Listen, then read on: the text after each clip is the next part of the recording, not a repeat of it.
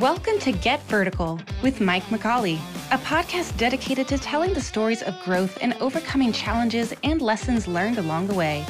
Sharing how we win both in business and in life by getting vertical. Join host Mike McCauley and his guests as we dive into leadership strategy, personal growth, success stories, and more. Tune in to learn how to fulfill your personal and professional goals and how you can get vertical on the many challenges you face today. So, as, as you think about it, right, because you've trained thousands, dare I say, over 10,000, maybe tens of thousands? Tens of thousands. Yeah, tens, tens of thousands of people at this point. Um, you've traveled all over the world, to your point, 5 million plus miles and you're looking back and you're saying, okay, what's the impact of leadership when you think about root cause for what what drives growth and creates value for companies? The way I think about it, and I think there was something that you taught me along the way, which is, you know, when you look at metrics, there's activity based metrics, there's market based and financial based, right? and the financial based metrics are um, lagging indicators right yeah. um, and market is typically real time or lagging as well right? And activity is a, is a leading indicator. Um, but a lot of times what i what i've seen and what i'm curious if this is what what you're seeing as well is the companies that are building and creating true value there's activities that go into it and then there's also a, a belief system that withstands the pressure of the external world yes you, exactly yeah. exactly well this is one of the things we actually tested a little bit in our um, recent research you could it, this is a little bit oversimplified but you could divide it into results versus capabilities that's one way of, i think of thinking about it um, there is a huge pressure on executives today for the results. There's not nearly enough pressure on them for the capabilities. Um, and if you think about it, let's imagine, you know, we were going to go rock climbing. We're at the base of El Capitan. You know, we're looking there. Let's imagine, you know, we've got a little little extra weight. The muscles aren't too toned. We've got the wrong footwear. You know, we don't have any capabilities, Mike. But boy, we want results. You know, how's that going to work for us, right? But if you think about almost any human endeavor, you apply the same thing, right? Whether it be somebody who wants to be really good at golf or somebody good at violin, or they're going to build their capabilities and then the results come. But maybe the one exception is business. Here, you got a bunch of people hyper focused on the results, and many of them are not thinking about building the capabilities. And there's a couple reasons for that, I think. One is the leader is thinking. I just read a or started to read a book on how to be a great CEO, and it was really about the CEO. It wasn't about the company. You know, I mean that C level suite, those leaders, they are stewards. You said the word there. They should be. They they didn't deserve. It's not like they're in this position because they've been handled a laurel wreath these folks have been handled a trowel, you know? They're supposed to keep building this thing. And what happens is, I think a lot of executives look at their retirement as the finish line, and they should be looking at handing off a baton. And what are the capabilities that they are building for the future? So I think that's a mark of a, of a leader. They don't get overly, to your point, don't get overly focused on the results right now, improving, look how good I am they get focused on building a really strong company, building those capabilities, knowing that they'll leave it longer, uh, stronger than they yeah, found. It's it's well said. I, I think you know a lot of times, um, people forget that you know it, what you're striving for as far as your outcome sometimes should not be that that should be a byproduct right um, it's right. it's that notion, right, that it, if you take care of your customers, your customers will take care of you, right? Versus if right. I try to extract value from my customer, if I try to win, if I look at my relationship with a customer as being a competition, and I'm trying mm-hmm. to get more out of the deal than I'm giving, right? Then I, will win yeah. that one mm-hmm. transaction. But but yeah, there won't right. be another, right? Or maybe maybe there'll be two or three others if I'm the only player in the market, right, that can satisfy their mm-hmm. needs at that mm-hmm. moment. But you know they're looking for a way out immediately, right? Versus, exactly. Exactly. Yeah, versus if I look at it, I'm like, okay, wait, I want to over deliver and overserve um, and make sure I give them more value than I get in return, then that's that's going to come back. Right? Yeah, that's right. It, it's it boils down to market facing innovation, I think. You know, it's it's delivering real value to the customers and, and a lot of it, it, if you can, differentiated value. That's what will be there for the long term. And then there's a lot of service, a lot of other things that wrap around it. But, you know, one of the things that was interesting in our research, we asked people about what initiatives they were working on. And my experience has been a lot of executives don't differentiate all these sort of initiatives quality improvement, productivity, market facing innovation, uh, M&A, regional growth expansion, sales training, you know, all these are initiatives, right? But here's the thing that I don't think they think clearly enough about. Of all those initiatives, if your go, glow, I'm sorry, your goal is profitable, sustainable growth. That's what we promote. Um, profitable, you got to be getting a, a good return on this, but sustainable you're not eating your seed corn. You're actually building for the future. It's getting stronger as you go year after year after year. How do you get profitable, sustainable growth? Turns out that when you look at all of those initiatives, except for market facing innovation, they all fail the test. Um, just give you one example. Do train your salespeople. That's a wonderful idea.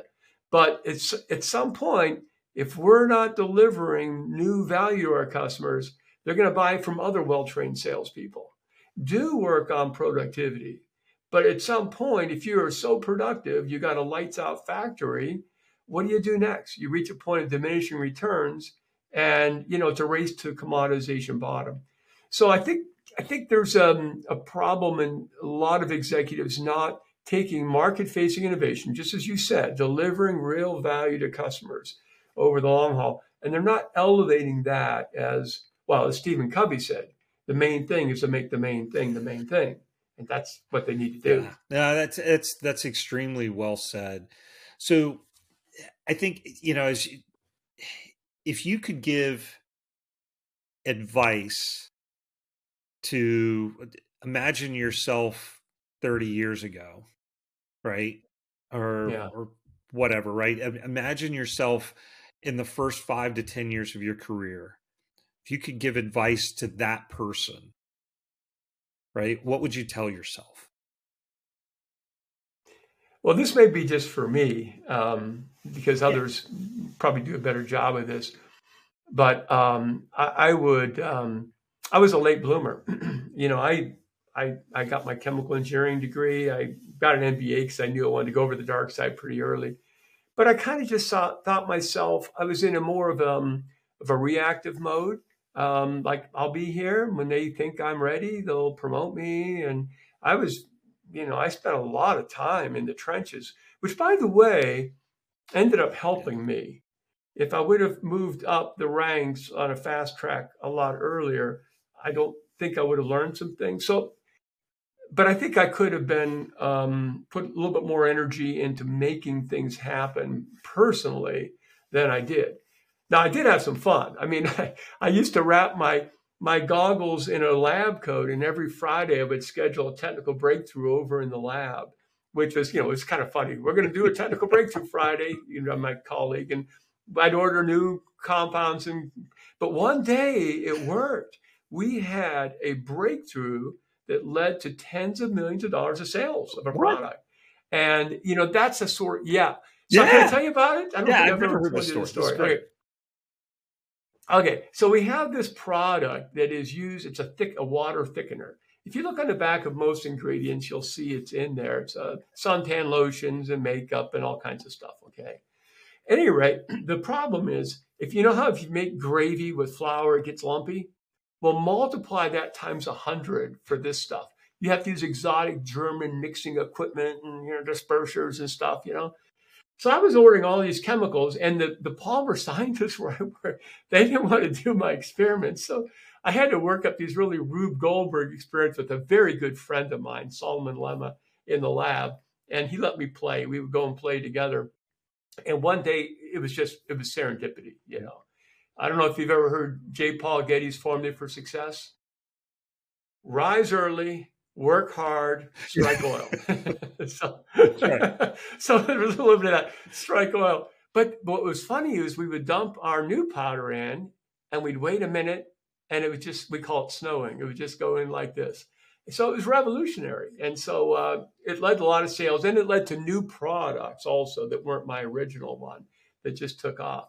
But, you know, this is a sort of thing I, I if we can get people involved, they don't have to be the inventor. But I got to tell you, I got a multifunctional team together and everybody was just so energized.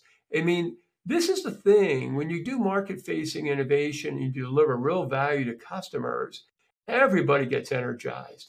And it, it's wonderful for the employees because they feel like they're doing meaningful work, but also the company is more stable there's less chance of these mass layoffs and families being disrupted and scattered around the country. So that's why, um, deep down, my biggest motivation for this kind of market facing innovation and growth isn't to make stockholders wealthy. It's deep down, it's so employees have meaningful, stable careers. It. That's that's awesome. You know, and it's it's interesting because one of the things that that I've also noticed over time is there's highly established companies tend to look at startups with this um, gleam in their eye and say, "Ooh, we wish we were more like that," right? Uh, but but most mm-hmm. of the mm-hmm, time, mm-hmm. when they're looking at those startups, they're looking at the successful startups, right? They're, yes. Um, yes. and and they're and turning a blind eye to all the startups that are lying along the roadside, right? That didn't make it out of the gate, that didn't make it out of right. the garage, right? And um, and they also tend to not recognize the importance of incubation, right? Yes. Um, right. And exactly. and the thing that I love about new product development in specifically in established companies is it creates a natural germination capability for those companies to where they don't have to worry about going through startup mode right? Yeah exactly yes yeah it's really powerful um, and I, I love your your reference to to the startups thinking about inside of a corporation. If you've got the right environment think of the resources that could be brought to bear also to that startup. Oh yeah, it's so that's uh, it's a it, it, it is, yeah. but I've, I shouldn't say but and what I've what I've seen along the lines is I've seen some companies do it extremely well, but I've also seen very mature companies demand um, what one of my mentors used the phrase instant elegance right mm. they they wanted um, yeah. they didn't recognize that you know when you go through that that startup process and that early stage and that that growth process it requires a lot of a lot of messiness right and a lot of protection yeah. right yeah. because a lot of things are going to get wrong and that and and if you compare a a startup even whether it's internal or external if you measure it according to the same metrics that you measure a um, a successful, well-established Fortune 500 company, that that startup's mm-hmm. never going to work, whether it's internal or never, external. No. And I watch exactly. I watch right. internal. I watch corporations eat their own and destroy their future because they're they're trying to, you know, manage it according to an EBITDA capability without recognizing that that typically early stage success is you know and I, I, know Eric Ries wrote this in the lean startup i don't know probably 15 years ago 12 years ago now right which is you've got to have um, innovation accounting metrics right which is yes. hey what how do you measure success so which brings me to this mm-hmm. question for you right as you've looked across you know hundreds or thousands of companies and tens of thousands of people what do you think are the key metrics for innovation? Yeah. Well, so I love your focus on the startup. And maybe if we just think about the transformational uh, innovation just for a little bit, which can be different than the normal run of the mill new product development. We know the customers, we know most of the job to be done. So when you get into that transformational um, innovation, there's a huge amount of risk associated with it, right? There's commercial risk, technical risk, operational risk, regulatory risk, huge amount of risk. So we actually developed an offering for this because we saw so many companies struggling with this. It could be used in for startups, but but we're using it. More of our clients are using it in large corporation ventures. But basically, it's very simple. What you do is you first gather all of the assumptions that must be true for your product to succeed or your project to succeed. And you may not know all those, but actually, you can surface a, a very, very high percentage of them in a good brainstorming, well facilitated session. And we generally bucket them in three ca- categories. Is it a market dynamic? Something about the size, the growth, the competitive nature, regulation. Is it is the risk associated with an internal capability? Can you scale it up? Can you do it in the lab? Do you have sales reach? All that. But the most important is what are the customer outcomes? You know, is what we're coming up with something that customers really want? And are we also going to be satisfying all the things that customers are getting today and want to keep getting, right? So you can imagine this brainstorming. It just takes a few hours, but typically the team will generate 50 to 100 assumptions of what must be true. Then we have each individual on the team rate them for impact and certainty. Then we have the team get together and resolve their different points of view. Now, the only things we're really concerned about are high impact, low certainty. Yep. If it's low impact, we don't care. If we're already certain, we don't care. But we do care if it's high impact and low certainty. So we put them in red danger, yellow caution, or green safe zones. Okay. Now we've got maybe 30 assumptions that must be true that we don't know if they're true and they're high impact. Okay. And so what we do is we then have the team create a plan to go forward and to investigate each of these. And here's the cool part. Most of these things can be investigated cheaply and rapidly. And what what we found with this methodology is half the benefit we call minesweeper because we're getting rid of landmines. Okay, so minesweeper de-risking. So what we find is half the value is for the team, but the other half is for yeah. management. So what happens is before this, teams were going to management saying, here's the black box. Trust me, you're going to love this. They might show a few slides of things that are going well, and the management's going, well, what about this? It's like a one of those shell games with the pea. What about this? Have you thought about this? Yep. Right? You know, terrible waste of time and self-respect.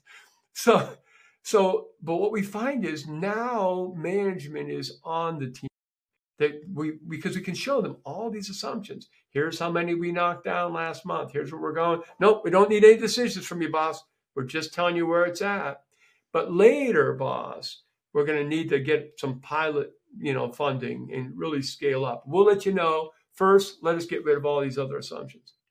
Now, the confidence that management gets from that goes way up versus the old method. Yeah. And I learned, I learned a long time ago, it's really important to get management's confidence. I was, this is when I was in a corporation. I was responsible for putting in the first factory over in Asia, a little place called Qingpu outside of Shanghai.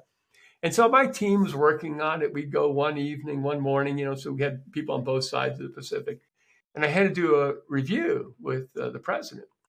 And he's pretty tough. He goes, Adams, what about this? So I took my Gantt chart and slid it across the polished cherry boardroom table and said, We've got that on line 72, sir. We went on a little bit more. Adams, what about the other thing? Here it is on line 178, sir. Good work, Adams. And he went on, he beat up somebody else. Okay. So I thought to myself, okay, I get it. He didn't know what was on line 172, but he knew I had a plan to manage resources and tasks and timeline. Now, what I didn't have was a plan to manage risk. But that's what you can get if you get all these assumptions out and deal with them in this fashion. That's great. So as you think about that, right? And you're like, okay, now I can I can de-risk it. How do you get out of the gates though, right? Because sometimes those those risks can look rather daunting. Yeah, yeah. The risk can be big. I, I first I think is to get a picture of all the risk. And now you make a really good point if there is a big, heavy duty risk that's sitting there that doesn't cost a fortune to test, those are the ones I want to look at first because I want to kill this thing fast. You know, a lot of times the bigger risks, um, a lot of times will take a lot of funding, you know, to really sort it out. So what I'll do is the team will take like 90 days and we'll just crank through all the other, as many of the other risks as we can because if you get those other risks out of the way, then it lets you focus on the ones that cost some money to test. It's kind of like, um, you know, options theory pay a little to yep. learn a lot. And you're basically telling management, hey, I don't need much money from you now. I just need a few more months.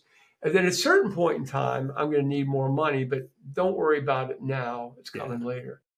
But if you do that and you can kill it fast and you move on to something else and make sure you celebrate when you kill one yep, of these things. Absolutely. Well, it, you know Liam Fahey, right? Oh, yeah. yeah so sure. I it I remember sitting through one of his his sessions when he was just talking about competitive intelligence and um and managing you know market strategy and things like that and you said you know a lot of times you'll get the question from the ceo or from the board and they'll they'll ask some really profound Eh, you know, incredibly difficult question.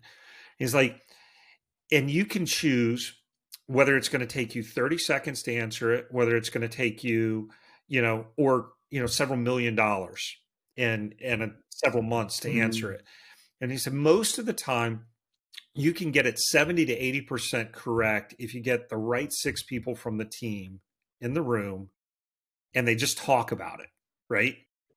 and they yeah. they, they're yeah, going to know right. you know if you get the the right people from your company in the room for half an hour to an hour and you talk about that one topic you're probably going to get it 70 to 80% right and exactly i think that's great and then yeah. after that the question is okay what's the value of the other 20% right do mm-hmm. how right. how much do mm-hmm. i need to take that other 20% off the board you know i i had a a president once that I worked for that he was, and I think you and I may have talked about this at one point. He was all about speed and execution. He was like, "Hey, mm-hmm. I want you to go fast. You're going to make mistakes. As long as you get it seventy percent right, I'm okay." And then you will come back and deal with the other 30%. We'll deal with it two or three more times. And then you've got it at that point 90 plus percent right. And I don't care about the others. Right. Now, and I think this is a great point you're making, Mike, and I think it especially applies to B2B because, you know, most new product failures we know come from commercial risk, not technical risk. It's the, the market never really wanted what we wanted. That was true in 1971 with some research, and it was true in 2019 with some more research. It's it's not figuring out what market wants. And so, speaking to the point of quickly and cheaply dealing with these risks, with a handful of of, vir, of virtual or interviews because you don't have to even get on a plane anymore. You can do some virtual VOC very rapidly. It's important to do two rounds though. It's important to do a qualitative round where you diverge and get all the outcomes that customers wanted. But then it's critical to do the second quantitative round where you ask how important and how satisfied they are with key ones and then we have some metrics that tell you are they is it important enough are they, are they dissatisfied enough that they really want you to work on this and when you have that quantitative evidence now you've removed the vast majority of commercial risk and that's what most companies don't do they usually mess this up transformational and incremental new product development because they, they don't get the voice of the customer. Yeah, right. no, I, I think I love the way you phrase that, right? And that's something that I, I constantly find myself revisiting in we'll be in conversations or meetings and it's understanding whether you're having a divergent conversation or a convergent conversation. Because if, if you get those out of sequence or if you you know to use the old ghostbusters phrase right if you cross the streams then um yeah. bad things happen right? If you're trying to have a divergent conversation and you have yeah. and you intersect that with convergent prematurely eh, all of a yeah. sudden the conversation dies right? Exactly and, and I mean, the human brain is designed to do divergent and then convergent. You know, let's say you're at a trade association, they got a reception there.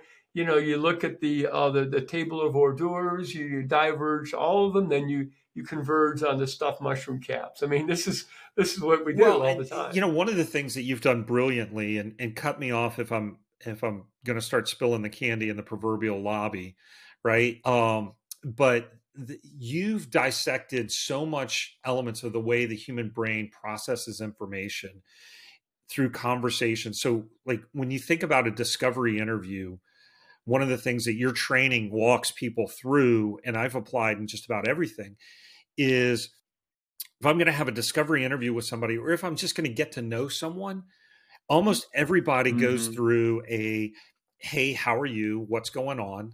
type thing. So tell me about the state of the right. business and then people naturally complain right they tell you what their problems are yes right so yes if you exactly. think about a conversation hey how's it going well it's great this and that you know i just before we got on this call i, I dropped my car off to get the tires changed on it funny hysterical story about just bad customer experience, right? Absolutely atrocious. Because I watched employees get in a fight, not a physical fight, but almost a physical fight and I'm going, and they're going to be working on my car. You've got to be kidding me. Right? this is crazy. So people like to complain, right? So it, it, hey, how's they it do. going? They like to complain. And then once they get everything off their chest, then it's an opportunity to dream. Well, this is exactly right, Mike. You know, Lily Tomlin said mankind invented language to satisfy his deep longing to complain. and so, so you know, so what we recommend is in that interview, it could be a, a, more formal discovery interview with sticky notes being projected on the wall. It could just be a salesperson meeting with you know the customer. Listen for those problems. If, if they don't come up, ask them, but but they usually come up, right? And then the key is the listening and the probing. So we teach a what, why, clarify uh, method of probing. So let's say you tell me, I had a really bad experience with my oil change. Okay.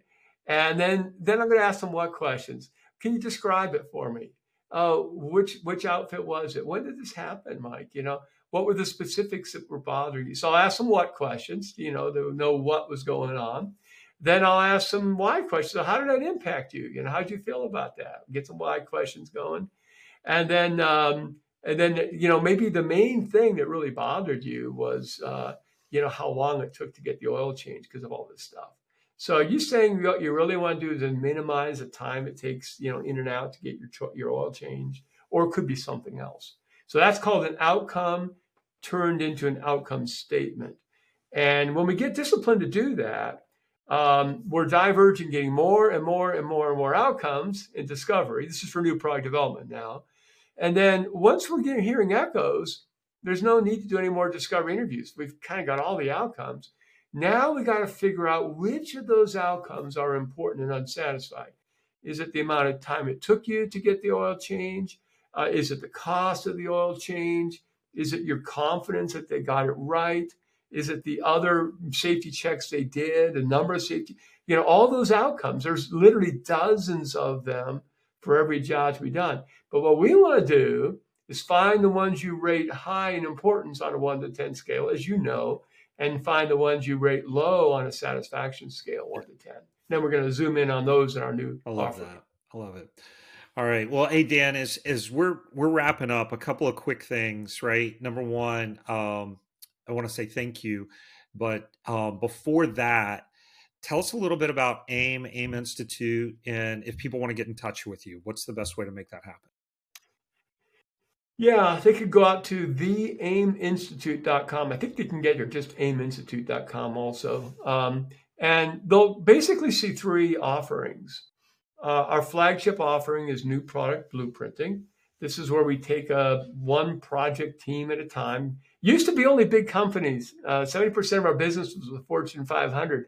But now with the new model, Mike, we can handle a very small company that can get a three or four person team. Anyway, new product blueprinting, which is the front end of innovation, voice of customer, all that sort of thing. And then the second one I alluded to, which is Minesweeper de-risking. So if you got transformational projects, we can show you, we have software for all these offerings, but mostly we've got tools and methods and techniques. But the third one we didn't talk about, just mentioned briefly, you know, uh, a little bit embarrassing here, but for years, our clients would go through blueprinting and say, these are great probing skills. Shouldn't we be using them all the time? And we said, yeah, probably. and then we moved on.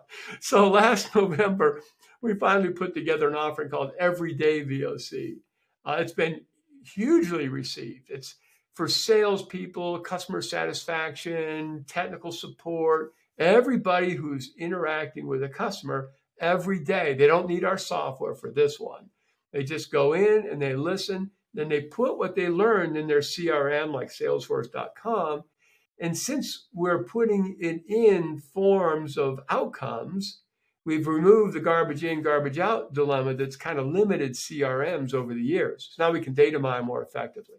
So those are the three things we do. But basically, we're just trainers. We don't really do it for you, but we train you how to do it pretty darn well. Yeah, you guys do it in a world class way. And, you know, it was interesting. Uh, we're in the process of of moving, and um, we're clearing out things. And I I didn't realize how much high quality work you produced over the years until I was having to go back through my files mm. and clean out files. And I was just looking at the work that that you and the team at at AIM with new product blueprinting, with Minesweeper, with Everyday VOC, with what's now been shelved as Launch Star, right? Um, is yeah. is just amazing. So, well, thank you, Mike. Oh, oh and I've got one last thing. Uh, this isn't commercial, um, but it may be helpful. Uh, we put together a series of 50, that sounds scary, 50 uh, um, videos, but they're only two minutes each. So if somebody goes out to theaiminstitute.com and goes to our insights, they'll see video series. They can sign up, no cost. Uh, and we don't even talk about blueprinting in it. And basically, they can sign up for one two minute video per day for 10 weeks or one a week for a year. and what we do in these videos is really try to give a new mindset for what it takes to drive profitable, sustainable B2B growth through market facing innovation. I, I, think it could change somebody. Well, the hope is it will change people's thinking in a kind of a refreshing way. So that's out there if that could be helpful too. That's fantastic. All right, one one last question. Have everything you do is about training and is about just shaping the next generation and leaving it better than you found it. Have have you considered are you guys in the process of putting together a master class?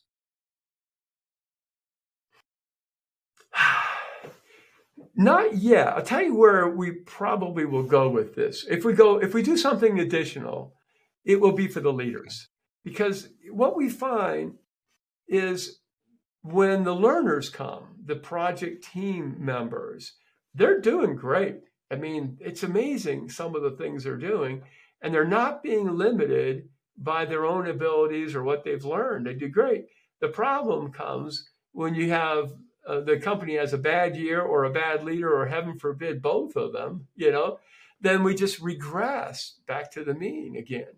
And so my energy probably will keep doing everything we're doing for the learners the practitioners the mid-level even the gms and so forth. But what i would like to do with this new book that i'm working on is try to get boards of directors and c-level suites thinking differently you know, just as a little quick side story. Um, I, I mem- remember listening to Dr. Deming, the quality guru, when he when when he was still alive. I was listening to him. Shows you how old I am. But he had gotten pretty crotchety. He's very funny, but he was very frustrated with uh, with the way management in America was responding. And I won't mention these. There's a couple other people I respect highly, and I've noticed the same thing with them they've gotten a little frustrated with management. And I'm trying not to get frustrated, but I'm trying to get a challenging message out there. And my hope would be, if I've got the time over the next couple decades or so, to kind of work with senior leadership, boards of directors, and get real builders in place so that the worker bees can thrive and have these fulfilling. Yeah, careers. you know, it's it's interesting. You you you talked earlier about you know Stephen Covey. The main things, the main keep the main thing, the main thing, right? Um, yeah. There's a book out there now. I, I forget who wrote it, but it's you know what's your one question, right? That you've got to answer the one mm-hmm. thing, right? Rick Warren had published several years back right a purpose driven life yeah and and i think yeah. what you're talking about doing is so spot on in the sense that it's if you can you can shape leaders and help leaders become more effective in doing the right thing the right way you can impact an entire you know generation um, yeah hopefully so my some people are out there to comfort the afflicted. I hope to afflict the comfortable just a little bit. well, well said. All right. Well, um, Dan, thank you again. I appreciate it. Uh, if people want to find you, it's aim2lead.com.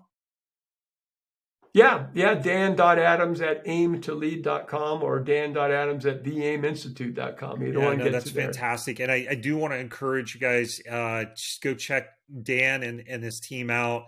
If you're looking to be able to drive new product growth in your company, um, specifically, you're looking to drive innovation, um, and look at it holistically from a complete business model perspective, not just a product. It's it's a great name and new product blueprinting, but it really looks at things holistically and allows you to um, dissect the entire business model in order to do that. And that the tools that Dan and his team have are world class. So go check them out. Dan, thank you so much. I appreciate it. Thank you, Mike, for the time and for all of your advice over the many years. I truly appreciate Absolutely. it, my friend.